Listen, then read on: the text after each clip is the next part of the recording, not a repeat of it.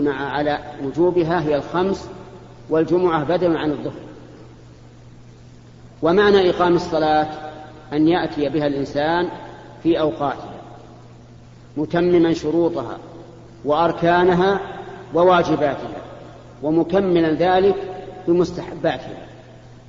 هذا هو إقام الصلاة. وأما إيتاء الزكاة فهو إعطاء الزكاة لمستحقها والزكاة هي المال الذي أو هي القسط من مالك الذي أوجبه الله تعالى عليك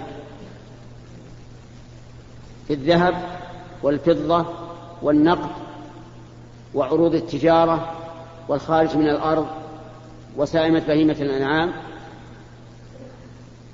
فيجب أن تعطي زكاة هذه لمستحقها والمستحقون لها بينهم الله في قوله إنما الصدقات للفقراء والمساكين والعاملين عليها والمؤلفة قلوبهم وفي الرقاب والغارمين وفي سبيل الله وابن السبيل. فريضة من الله والله عليم حكيم. وأما حج البيت فهو قصد مكة لأداء المناسك. وقد فرضه الله عز وجل على هذه الأمة في السنة التاسعة أو العاشرة من الهجرة. وأما صوم رمضان فهو صوم الشهر الذي بين شعبان وشوال. وفرض في السنة الثانية من الهجرة فهذه أركان الإسلام من أتى بها فهو المسلم وقد بنى على أساس متين ومن لم يأت بها فهو بين فاسق أو كافر. فمن لم, فمن لم يأت بالشهادتين فهو كافر ومن لم يصلي فهو كافر ومن منع الزكاة فهو فاسق ومن لم يحج فهو فاسق ومن لم يصم فهو فاسق. والله موفق. نقل المؤلف رحمه الله تعالى في سياق الأحاديث في باب الأمر بالمحافظة على الصلوات المكتوبات والنهي الأكيد والوعيد الشديد في تركهن. عن ابن عمر رضي الله عنهما قال قال رسول الله صلى الله عليه وسلم أمرت أن أقاتل الناس حتى يشهدوا أن لا إله إلا الله وأن محمدا رسول الله ويقيموا الصلاة ويؤتوا الزكاة فإذا فعلوا ذلك عصموا مني دماءهم وأموالهم إلا بحق الإسلام وحسابهم على الله متفق عليه. قال النووي رحمه الله في كتابه رياض الصالحين في باب المحافظة على الصلوات الخمس فيما نقله عن عبد الله بن عمر رضي الله عنهما أن رسول الله صلى الله عليه وعلى آله وسلم قال أمرت أن أقاتل الناس حتى يشهدوا أن لا إله إلا الله وأن محمدا رسول الله ويقيموا الصلاة ويؤتوا الزكاة. أمرت الآمر له هو الله عز وجل أن يقاتل يقاتل الناس حتى يشهدوا أن لا إله إلا الله وأن محمدا رسول الله ويقيموا الصلاة ويؤتوا الزكاة. فالذي أمره بقتالهم هو الذي خلقهم.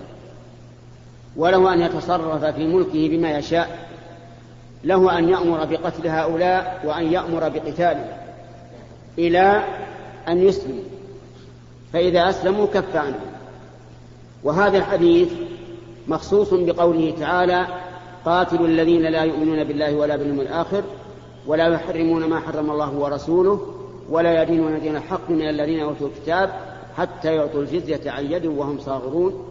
وكذلك بحديث بريدة بن الحصيب أن النبي صلى الله عليه وعلى آله وسلم كان إذا أمر أميرا على جيش أو سرية أوصاه بتقوى الله عز وجل وذكر الحديث وفيه أنهم إذا بذلوا الجزية فاقبل منهم وكف عنهم. وعلى هذا فيقاتل الكفار. إلى غايتين إما أن يسلموا وإما أن يعطوا الجزية عن يد وهم صاغرون. فإن لم يفعلوا لا هذا ولا هذا وجب على المسلمين قتالهم. وقتال المسلمين لهم بأمر الله الذي هو ربهم ورب الكافرين. ليس بأمر ليس تعصبا من المسلمين لدينهم وحق لهم أن يتعصبوا له لأنه دين الله عز وجل ودين غير المسلمين دين باطل منسوخ. لا لا يقبله الله عز وجل من أي أحد. كما قال تعالى ومن يبتغي غير الإسلام دينا فلن يقبل منه. وقولها أن يشهدوا أن لا إله إلا الله وأن محمد رسول الله ويقيموا الصلاة ويؤتوا الزكاة سبق الكلام عليهم فإذا فعلوا ذلك عصموا مني دماءهم وأموالهم. وفي هذا دليل على أن الكفار إذا قوتلوا فأموالهم حلال لنا. كما أننا نستبيح كما أننا نستبيح دماءهم فنستبيح أموالهم من باب أولى وكذلك أيضا نستبيح نساءهم وذرياتهم يكونون سبيا لنا ويكونون أرقاء للمسلمين لأن لأننا نأخذهم بكلمة الله بكلمات الله عز وجل وبأمره ودينه وشرعه. إلا بحق إلا بحق فإذ نعم فإذا فعلوا ذلك عصموا مني دماءهم وأموالهم إلا بحق الإسلام وحسابهم على الله. وقد قاتل أبو بكر الصديق رضي الله عنه قاتل مانع الزكاة حتى راجعه الصحابة وراجعه عمر في ذلك ولكن أبا بكر أصر على أن يقاتل مانع الزكاة وقال والله لو منعوني عناقا أي ماعزا صغيرة وفي رواية عقالا عقالا ما تربط به البعير كانوا يعدونه إلى رسول الله صلى الله عليه وعلى آله وسلم لقاتلتهم على ذلك. يقول فعلمت أن الله فلما رأيت أن الله شرح صدر أبي بكر للقتال علمت أنه الحق. ففي هذا دليل على أهمية الصلاة وأن الإنسان يقا وأن الناس يقاتلون على تركها إلى أن يصلوا والله موفق. سبحان الله.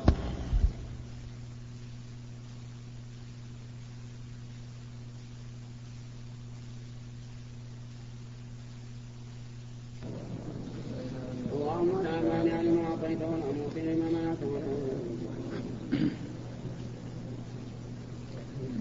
بسم الله الرحمن الرحيم. الحمد لله رب العالمين والصلاة والسلام على نبينا محمد وعلى آله وصحبه أجمعين. نقل المؤلف رحمه الله تعالى في سياق الأحاديث في باب الأمر بالمحافظة على الصلوات المكتوبات والنهي الأكيد والوعيد الشديد في تركهن.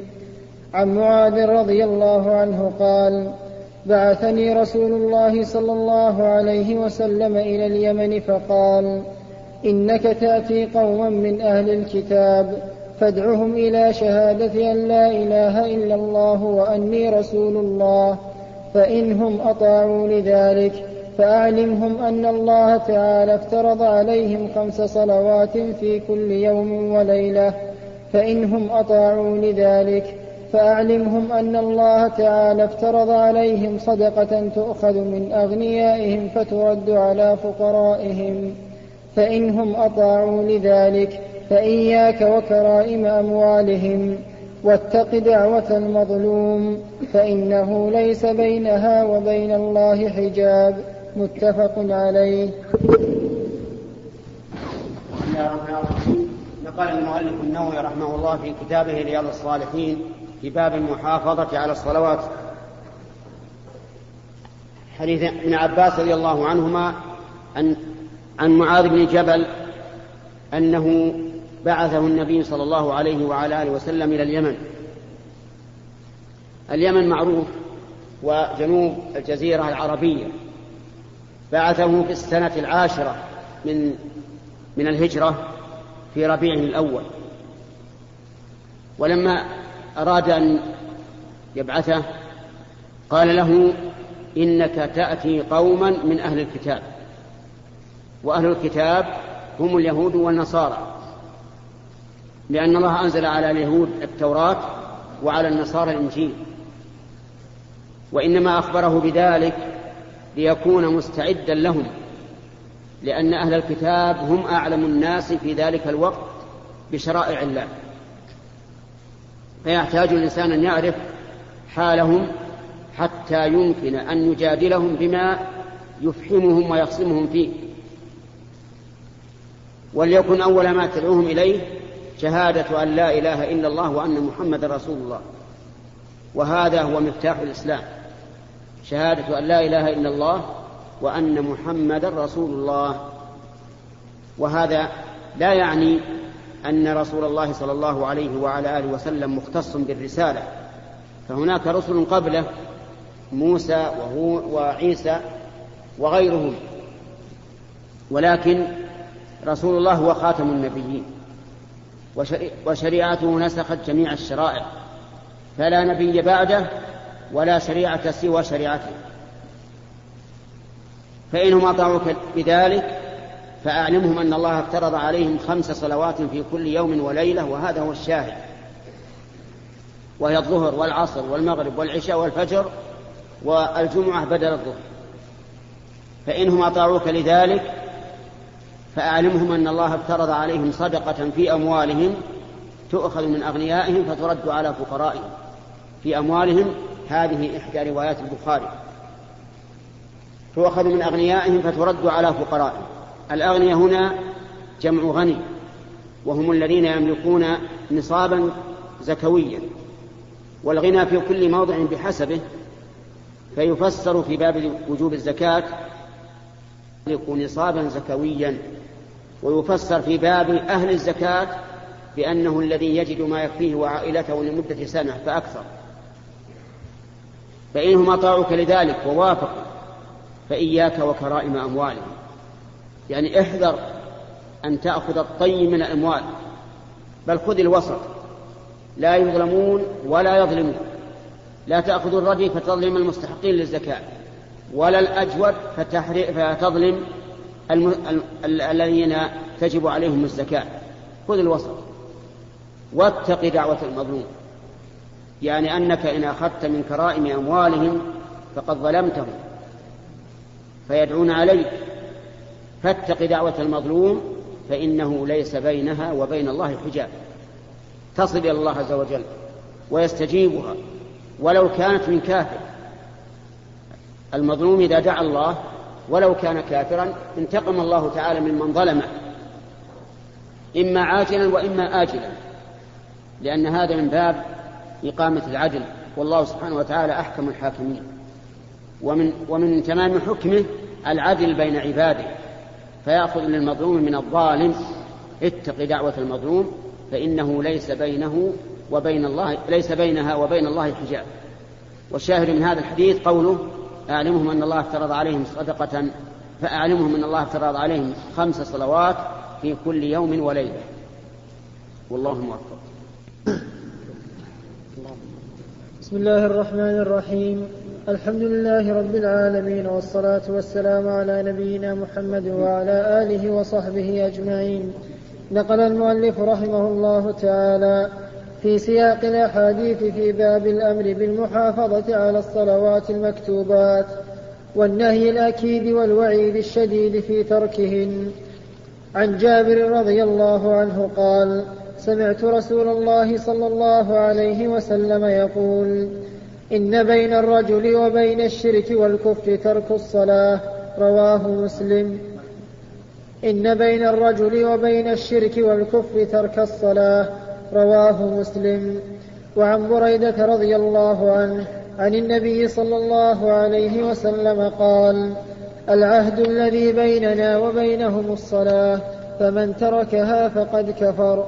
رواه الترمذي وقال حديث حسن صحيح. وعن شقيق بن عبد الله التابعي المتفق على جلالته رحمه الله قال كان أصحاب محمد صلى الله عليه وسلم لا يرون شيئا من الأعمال تركه كفر غير الصلاة. رواه الترمذي بإسناد صحيح.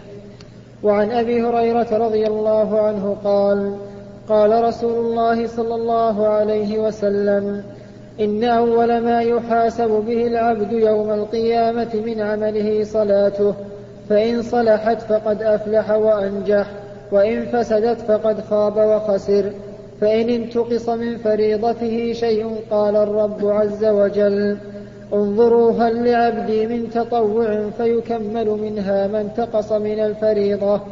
ثم تكون سائر أعماله على هذا. رواه الترمذي وقال حديث حسن. شقيق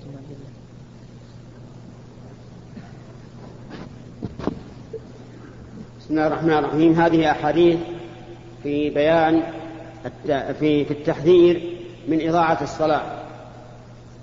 حديث جابر وحديث بريدة أن النبي صلى الله أما حديث جابر فقد قال النبي صلى الله عليه وعلى آله وسلم إن بين الرجل وبين الكفر والشرك ترك الصلاة. حديث بريدة العهد الذي بيننا وبينهم الصلاة فمن تركها فقد كفر. فهذان الحديثان يدلان على أن تارك الصلاة كافر وأنه كافر كفرا مخرجا, مخرجا عن الملة. فالذي لا يصلي أشد من اليهود والنصارى. اليهود لو ذبحوا لأكل الإنسان ذبيحته والنصراني لو ذبح لأكل الإنسان ذبيحته وتارك الصلاة لو ذبح فإن ذبيحته لا تحل. تارك الصلاة مثلا لو كانت أنثى ما تصلي فإنه لا يحل للمسلم أن يتزوجها.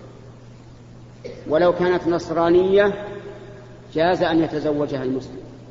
ولو كانت يهودية جاز أن يتزوجها المسلم. تارك الصلاة لا يقر على ترك الصلاة بل يقال صلي وإلا قتلناك. واليهودي والنصراني يقر على دينه إما بمعاهدة أو استئمان أو ذمة. فدل ذلك.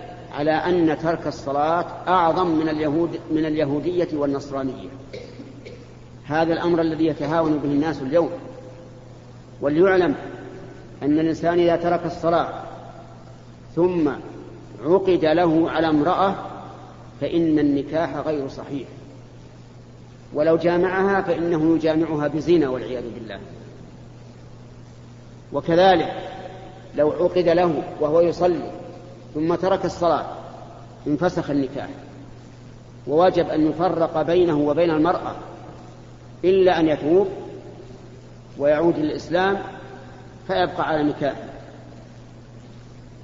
وليعلم أيضا أن تارك الصلاة إذا مات على ترك الصلاة فإنه لا يغسل ولا يكفن ولا يصلى عليه ولا يدفن مع المسلمين. ولا يدعى له بالرحمة ولا تناله شفاعة النبي صلى الله عليه وسلم يوم القيامة. ولكن كيف نصنع به؟ هل نبقي جيفته للكلاب تأكلها ونحن نشاهد؟ لا. لأن هذا كسر لقلوب أقاربه. لكن نخرج به برا. في البر ونحفر له حفرة. ما هو قبر؟ ليس قبرا. حفرة ونرمسه فيها بثيابه بدون تكفين ولا تغسيل ولا صلاة عليه ولا كرامة له. ولولا أن أهله يتأثرون لقلنا يبقى على على وجه الأرض تأكله الكلاب والناس ينظرون إليه.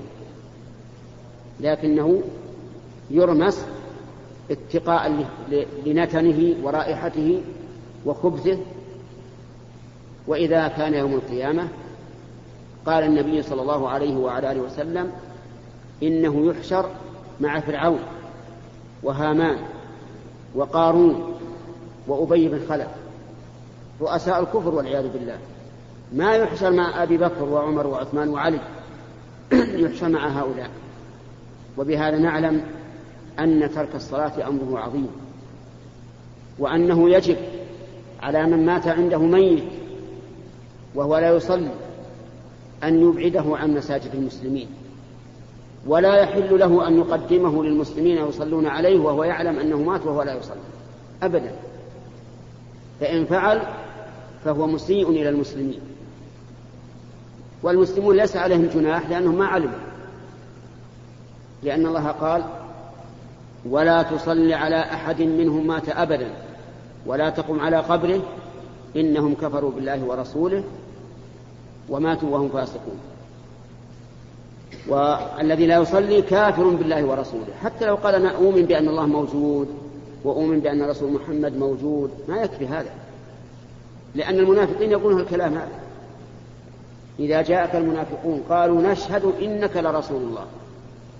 قال الله تعالى والله يعلم إنك لرسوله والله يشهد إن المنافقين لكاذبون. ثم اعلم أنه إذا مات لك ميت وهو لا يصلي فإنه لا يحل لك من ميراثه شيء. على قول أكثر أهل العلم لأن ميراثه ليس لأقاربه المسلمين كما أنه هو لو مات لو مات عنه قريبه المسلم فإنه لا يرثه يعني مثلا إنسان مات وله ابن لا يصلي وله ابن عم بعيد يصلي من يرثه؟ ابن العم البعيد وابنه لا يرث. ولو مات عن أبيه وهو لا يصلي وله عم والولد غني. ومات عن أبيه الذي لا يصلي وعن عمه المسلم الذي يصلي فالمال لمن؟ المال للعم. لقول النبي صلى الله عليه وعلى آله وسلم لا يرث المسلم الكافر ولا الكافر المسلم. وهذا هو الذي دلت عليه نصوص الكتاب والسنة وإجماع الصحابة كما حكاه عنهم عبد الله بن شقيق أو شقيق بن عبد الله قال كان أصحاب النبي صلى الله عليه وسلم لا يرون شيئا من الأعمال تركوا كفر إلا الصلاة. وقال النووي في هذا الرجل إنه متفق على جلالته وثقته وعدالته وتحريه.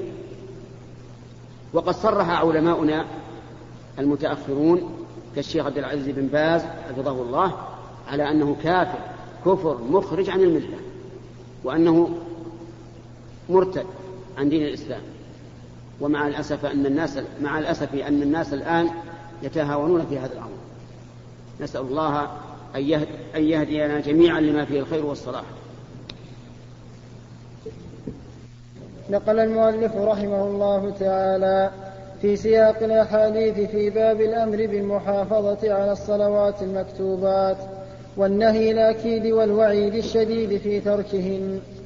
عن أبي هريرة رضي الله عنه قال قال رسول الله صلى الله عليه وسلم إن أول ما يحاسب به العبد يوم القيامة من عمله صلاته فإن صلحت فقد أفلح وأنجح وإن فسدت فقد خاب وخسر فإن انتقص من فريضته شيء قال الرب عز وجل.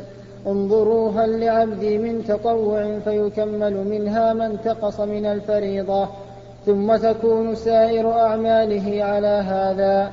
رواه الترمذي وقال حديث حسن. هذا آخر حديث في باب فضل الصلاة والوعيد الشديد على من تركها والنهي الأكيد.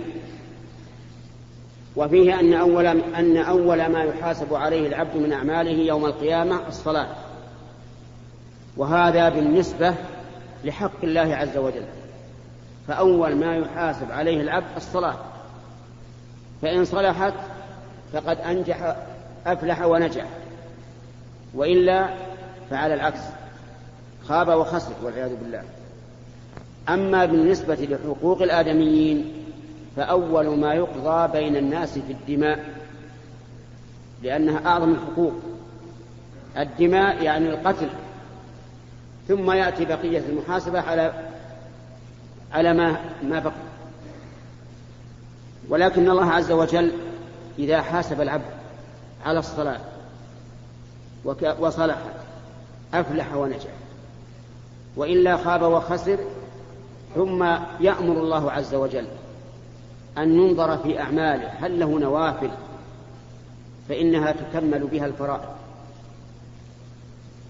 ولهذا كان من فضل الله ورحمته ونعمته وإحسانه أن شرع لنا النوافل خلف الصلوات وقبلها وفي كل زمان وفي كل وقت إلا الأوقات المنهية عنها المنهية عن الصلاة فيها. وذلك لأن الإنسان لا بد أن يكون في صلاته خلل.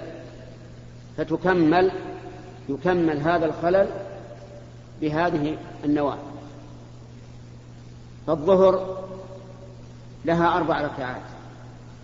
قبلها وركعتان بعدها. أربع ركعات بتسليمين.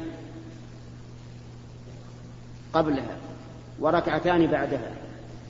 وصلاة العصر ليس لها راتبة. لكن لها سنة مطلقة كما قال النبي عليه الصلاة والسلام بين كل أذانين صلاة.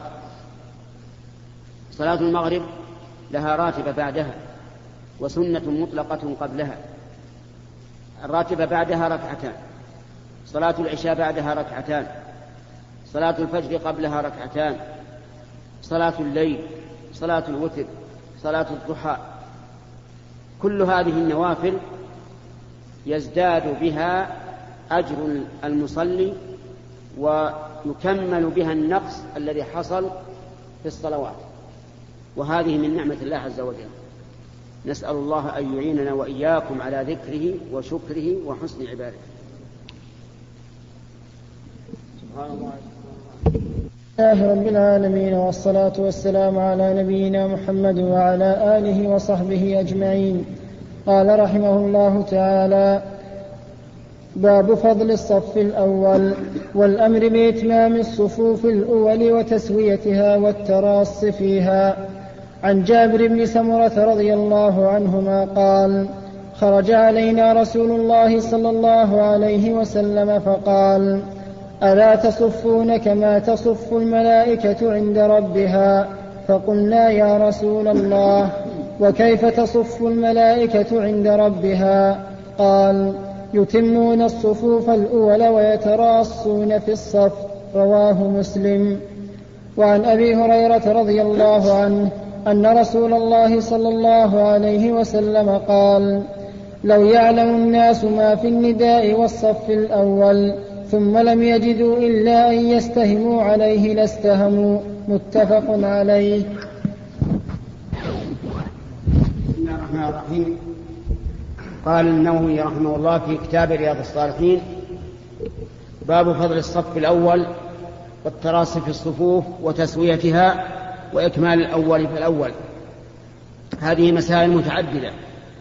بين رحمه الله حكمها بما ساقه من الأحاديث. فالحديث الأول عن جابر بن سمرة رضي الله عنه قال خرج علينا رسول الله صلى الله عليه وعلى آله وسلم ذات يوم فقال ألا تصفون كما تصف الملائكة عند ربها؟ الملائكة لهم عبادات متنوعة وهم عليهم الصلاة والسلام لا يستكبرون عن عبادة الله ولا يستحسرون يسبحون الليل والنهار لا يفترون. وتأمل قوله يسبحون الليل والنهار ولم يقل يسبحون في الليل والنهار لأنهم يستوعبون الوقت كله بالتسبيح. يسبحون الليل والنهار لا يفترون. ومن عباداتهم عند ربهم أنهم يصفون عند الله عز وجل. كما قال تعالى وإنا لنحن الصافون وإنا لنحن المسبحون. وكيف صفوفهم؟ قال النبي صلى الله عليه وسلم يكملون الأول يعني فالأول ويتراصون إذا فنحن إذا صففنا بين يدي الله في صلاتنا ينبغي أن نكون كالملائكة.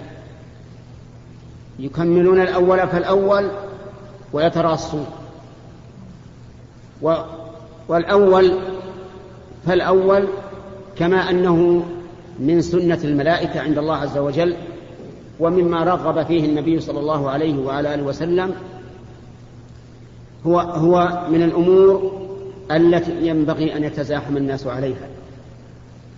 لأن النبي صلى الله عليه وسلم قال في حديث أبي هريرة لو يعلم الناس ما في النداء والصف الأول يعني من الأجر ثم لم يجدوا إلا أن يستهموا عليه لاستهموا. يعني لو لم يجدوا لو لم يجدوا طريقا يصلون إلى الصف الأول إلا أن يستهموا عليه يعني يطبقون قرعه لاستهموا وهذا يدل على فضيلة الصف الأول. ويدل على أن الأفضل التراص في الصفوف. ويدل على أنه يكمل الأول فالأول. فهذه ثلاث مسائل ينبغي للإنسان أن ينتبه لها. أولا أن لا أن لا يقف في في صف حتى يكمل الصف الذي قبله. ليكمل الأول فالأول ثانيا في الصلاة يتراصون. يلصق بعضهم. كعب كعبه ببعض ومنكبه بمنكبه. حتى تتم المراصة. لأنهم إذا لم يتراصوا أتدرون ما يحصل؟ تدخل الشياطين بينهم. كالحدث كأولاد الغنم الصغار. ثم يشوشون عليهم صلاتهم. فإذا تراصوا ما بقي مكان. ولكن يجب التنبه لمسائل. المسألة الأولى ليس المراد بالمراصة المراصة التي تشوش على الآخرين. يعني يرص حتى يتعبه ويؤذيه. هذا لا لا يجوز. مراصة أن لا يكون بينك وبينه فرجة. هذه المراصة أما المراصة التي يحصل بها أذية تشويش على على أخيك الذي عندك فليست مطلوبة. ثانيا الصف الأول. لو لم يجد الناس إلا أن يستهموا عليه لاستهموا. ليس التقدم إليه في وضع المنديل أو وضع المهفة. أو وضع الكتاب أو ما أشبه ذلك أو يتحجر الإنسان مكانا حتى إني سمعت بعض الناس عندنا هنا في الجمعة جاء شخص متقدم ووجد المكان ما فيه شيء فتقدم إليه وصف فيه فجاء صاحبه الذي كان من عادته أن يصلي فيه وكأنما اشتراه من كيسه قال ليش تجري المكان؟ قال ما قعدت المكان. أنا وجدت مكان فاضي جلست قال لا هذا مكان. العادة حط فيه مشلح حط فيه كذا حط فيه كذا. سبحان الله. اشتريته من مالك. المساجد لله عز وجل. من جاء الأول فهو أحق. وليس أحد أحق بمكانه من أحد أبدا. والإنسان ينبغي له أنه يتجنب هذه الأمور. بل قال شيخنا عبد الرحمن بن سعدي رحمه الله إن التحجر حرام. وأنه لا يجوز. حتى بعض الفقهاء قال يتوجه أن لا تصح صلاته لأنه شبه مغصوب حيث إنه جلس بمكان لا يستحقه فالأول هو المستحق. هل اشتريته بمالك أو مال أبيك الذي ورثته منه؟ حتى تقيم عباد الله منه تقول هذا مكاني. سبحان الله. إذا قدمت أول حياك الله. ما قدمت مالك مكان. ولهذا لولا أني أخشى من الفتنة لأتيت على جميع الم... الذين يضعون شيء يتحجرون ورميتها بالشارع. لكن نخشى من فتنة ومن عداوة ومن بغضاء نحن في غنى عنها. لكن العاقل المؤمن خصيم نفسه. يعرف ما له حق إلا بالتقدم. أنا بلغني في ناس من الآن عصر الخميس يحجزون صلاة الجمعة في الصف الأول. ليش؟ تروح تلعب مع أهلك أو في في سوقك أو في حراستك وتحجز الأماكن الفاضلة لمن يأتي وهو أحق بها منك بأي دليل؟ الإمام مكانه معروف لا تقول ليش تتخذ مكان لك أنت؟ أنا مكاني معروف. المؤذن يمكن أسمح له لجل يكون قريب من الإمام. أما غيرهم ما لهم حق. في أي مكان. فقول الرسول صلى الله عليه وسلم ثم لم يجدوا إلا أن يستهموا عليه لاستهموا يعني معناها أنهم هم يتقدمون ويتسابقون. ثم إن التحجر فيه مضرة. إن الإنسان يقول خلاص أنا مكاني الآن مضمون ومتى ما في المسجد رحت. فينحرم من الخير بناء على أن مكانه مضمون. فالمهم بارك الله فيكم. أن المراد بقوله لو يعلم الناس ما في النداء والصف الأول من يتقدم بنفسه. نعم إذا كان الإنسان في المسجد يعني حضر وهو في المسجد ولكنه أراد أن يبتعد عن الصف الأول لأجل يقرأ أو يصلي أو يراجع أو ينام ولا بأس بالنوم في المسجد. هذا لا بأس لأنه مستحق. لكن إذا يجب أن يصل إلى مكانه قبل أن تتصل الصفوف فيحتاج إلى تخطي الرقاب. وقد, قال وقد رأى النبي صلى الله عليه وسلم رجلا يتخطى الرقاب فقال اجلس فقد آذيت. وفي هذا الحديث حديث أبي هريرة الثاني دليل على جواز الاستهام في القرب يعني طق القرع. لو تنازع اثنان في الأذان. قال واحد أنا اللي بأذن قال لا أنا اللي بأذن وكلهم مو مؤذن راتب. وكلهم متساويين في الصفات. المطلوبة في الأذان فحينئذ نقذ بينهم. فمن خرجت له القرعة فهو الذي يؤذن. ومع الأسف أنك ترى بعض الناس الآن جماعة مسافرين أو كأشتين أو أشبه ذلك كل واحد يقول الثاني إذن أنت. إذن أنت يا رجل.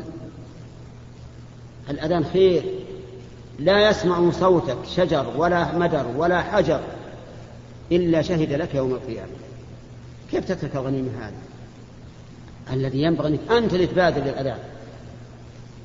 نسأل الله لنا ولكم الخير وأن يجعلنا من المتسابقين إلى الخيرات إنه على كل شيء قدير.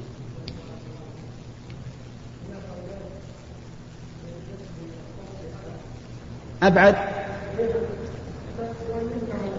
أعوذ بالله. إيش؟ نعم. رأيي في المسألتين كلها خطأ. رأينا بارك الله فيك إن إن هذا خطأ. فأنت افعل السنة وجد لمك وإن استنكف واستكبر فالإثم عليه. كذلك أيضا بعض الأخوة كما قلت يفحج رجليه. تجد رجله مطابقة الرجل الثاني لكن كتفه بعيد عنه. هذا أيضا غلط. بعض الناس يظن هذا من السنة وليس من السنة. الصحابة إذا وقفوا يتراصون حتى يكون المنكب يمس المنكب والكعب يمس الكعب وكل شيء على طبيعته. ما هو معناه يفحج؟ لا هذا غلط. هذا فهم للسنة على غير حقيقته.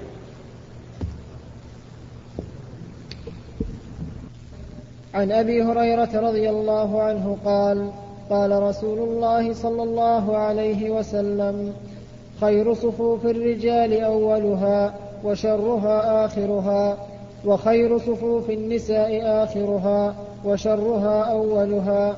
رواه مسلم.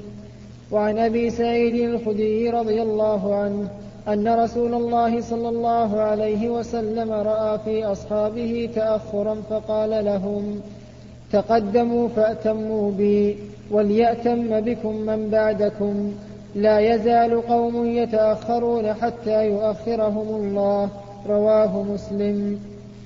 وعن, وعن أبي مسعود رضي الله عنه قال كان رسول الله صلى الله عليه وسلم يمسح مناكبنا في الصلاة ويقول استووا ولا تختلفوا فتختلف قلوبكم ليلني منكم أولو الأحلام والنهى ثم الذين يلونهم ثم الذين يلونهم.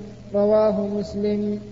وعن أنس رضي الله عنه قال قال رسول الله صلى الله عليه وسلم سووا صفوفكم فإن تسوية الصف من تمام الصلاة متفق عليه. وفي رواية للبخاري فإن تسوية الصفوف من إقامة الصلاة. هذه الأحاديث في بيان فضل الصفوف. نقلها النووي رحمه الله في رياض الصالحين. وقبل أن نتكلم عليها أنبه على خصلة بدأ الناس يفعلونها ليست معروفة من قبل. ألا وهي أن الإنسان من حين أن يسلم يتقدم على إخوانه ويستدبرهم. وهذا أخشى أن يكون داخلا في النهي الذي قال فيه الرسول عليه الصلاة والسلام ولا تدابر وقد شكى إلي بعض الناس هذه الحال. فقال إنهم يصلون إلى جنبنا ثم يلقون ثم يستدبروننا ويعطوننا ظهورهم لماذا؟ ليس هناك حاجة أن الإنسان يقول بتقدم من أجل أن أسمع آه، كلام المتكلم. ما في ما في حاجة.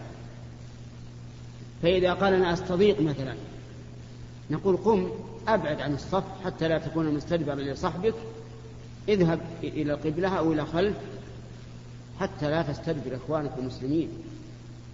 ثم إني والعلم عند الله. أشعر بأن الإنسان إذا تقدم يشعر بنفسه كأنه يعني إمام ولا متقدم على الناس ولا الناس دون مرتبة ولا ما أشبه ذلك. وهذه لا أقولها يعني جازما بها لكن أخشى أن الشيطان يلعب على الإنسان ويتصور الناس خلفه. فأنا أنصح إخواني من هذه الخصلة السيئة في نظري. والعلم عند الله. وأنا كلما رأيت إنسانا في الصف الأول آمر بالتأخر لكن الصف الثاني والثالث ما أدري عنه لكن إذا إذا عرف الإنسان أن هذا أمر لا ينبغي فلا يفعله أما موضوع الدرس اليوم فهو في الصفوف. فعن أبي هريرة رضي الله عنه أن النبي صلى الله عليه وسلم قال خير صفوف الرجال أولها وشرها آخرها وخير صفوف النساء آخرها وشرها أولها. وذلك أن صفوف النساء تكون خلف الرجال. هذا هو السنة. فإذا كان أولها فهو قريب من الرجال فيكون شرها. وآخرها بعيد من الرجال فيكون خيرها. أما الرجال فكلما تقدموا فهو أفضل. كما قال النبي عليه الصلاة والسلام محذرا عن التأخر لا يزال قوم يتأخرون حتى يؤخرهم الله. وهذه خطيرة أن الإنسان كلما تأخر عن الصف الأول أو الثاني وهو في الثالث أو الثالث وهو في الرابع ألقى الله في قلبه محبة التأخر في كل عمل صالح والعياذ بالله. ولهذا قال لا يزال قوم يتأخرون حتى يؤخرهم الله. فأنت يا أخي تقدم الصف الأول فالأول.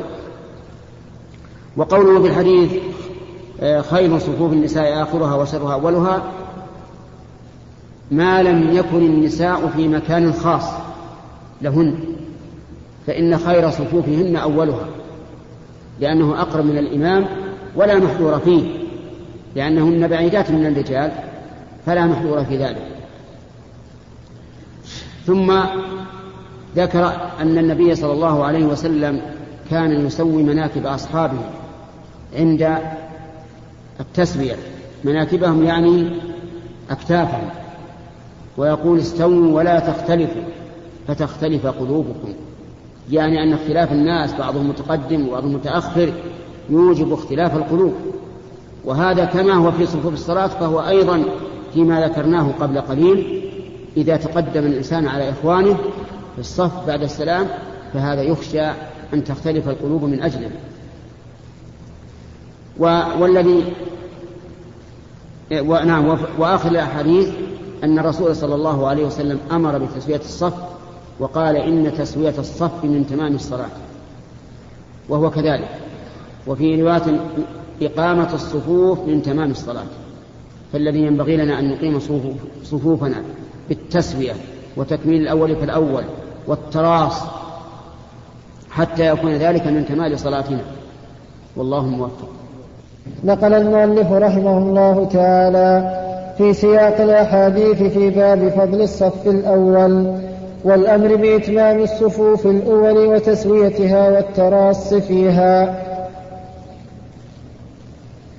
عن أنس رضي الله عنه قال أقيمت الصلاة فأقبل علينا رسول الله صلى الله عليه وسلم بوجهه فقال أقيموا, أقيموا صفوفكم وتراصوا فإني أراكم من وراء ظهري. رواه البخاري بلفظه ومسلم بمعناه.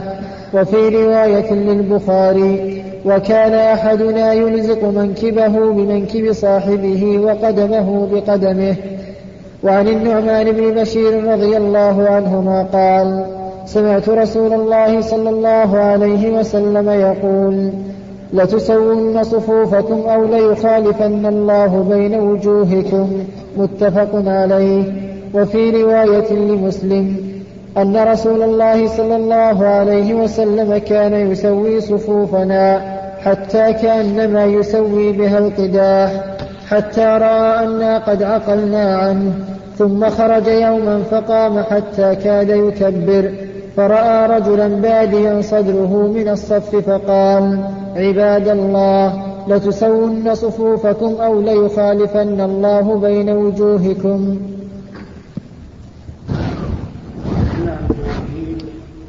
هذه الأحاديث في تتمة باب إقامة الصفوف والحث على تسويتها وما يتعلق بذلك.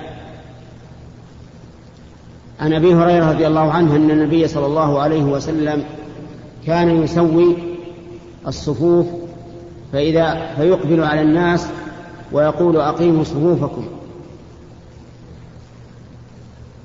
فإني أراكم من وراء ظهري. فأمرهم صلى الله عليه وعلى آله وسلم بإقامة الصفوف وأخبر أنه يراهم من وراء ظهره.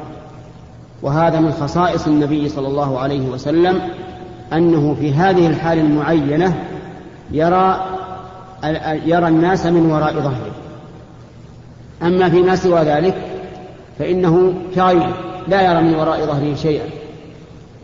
وأخبر صلى الله عليه وسلم في حديث النعمان بن بشير أنهم إما أن نسوي الصفوف أو يخالفن الله بين وجوهكم. فقال عباد الله لتسون صفوفكم أو ليخالفن الله بين وجوهكم. واختلف العلماء في قوله بين وجوهكم. فقيل المعنى أن الله يعاقبهم بأن يجعل وجوههم نحو ظهورهم. أن تقلب الشريط. فتلوى الأعناق. وقيل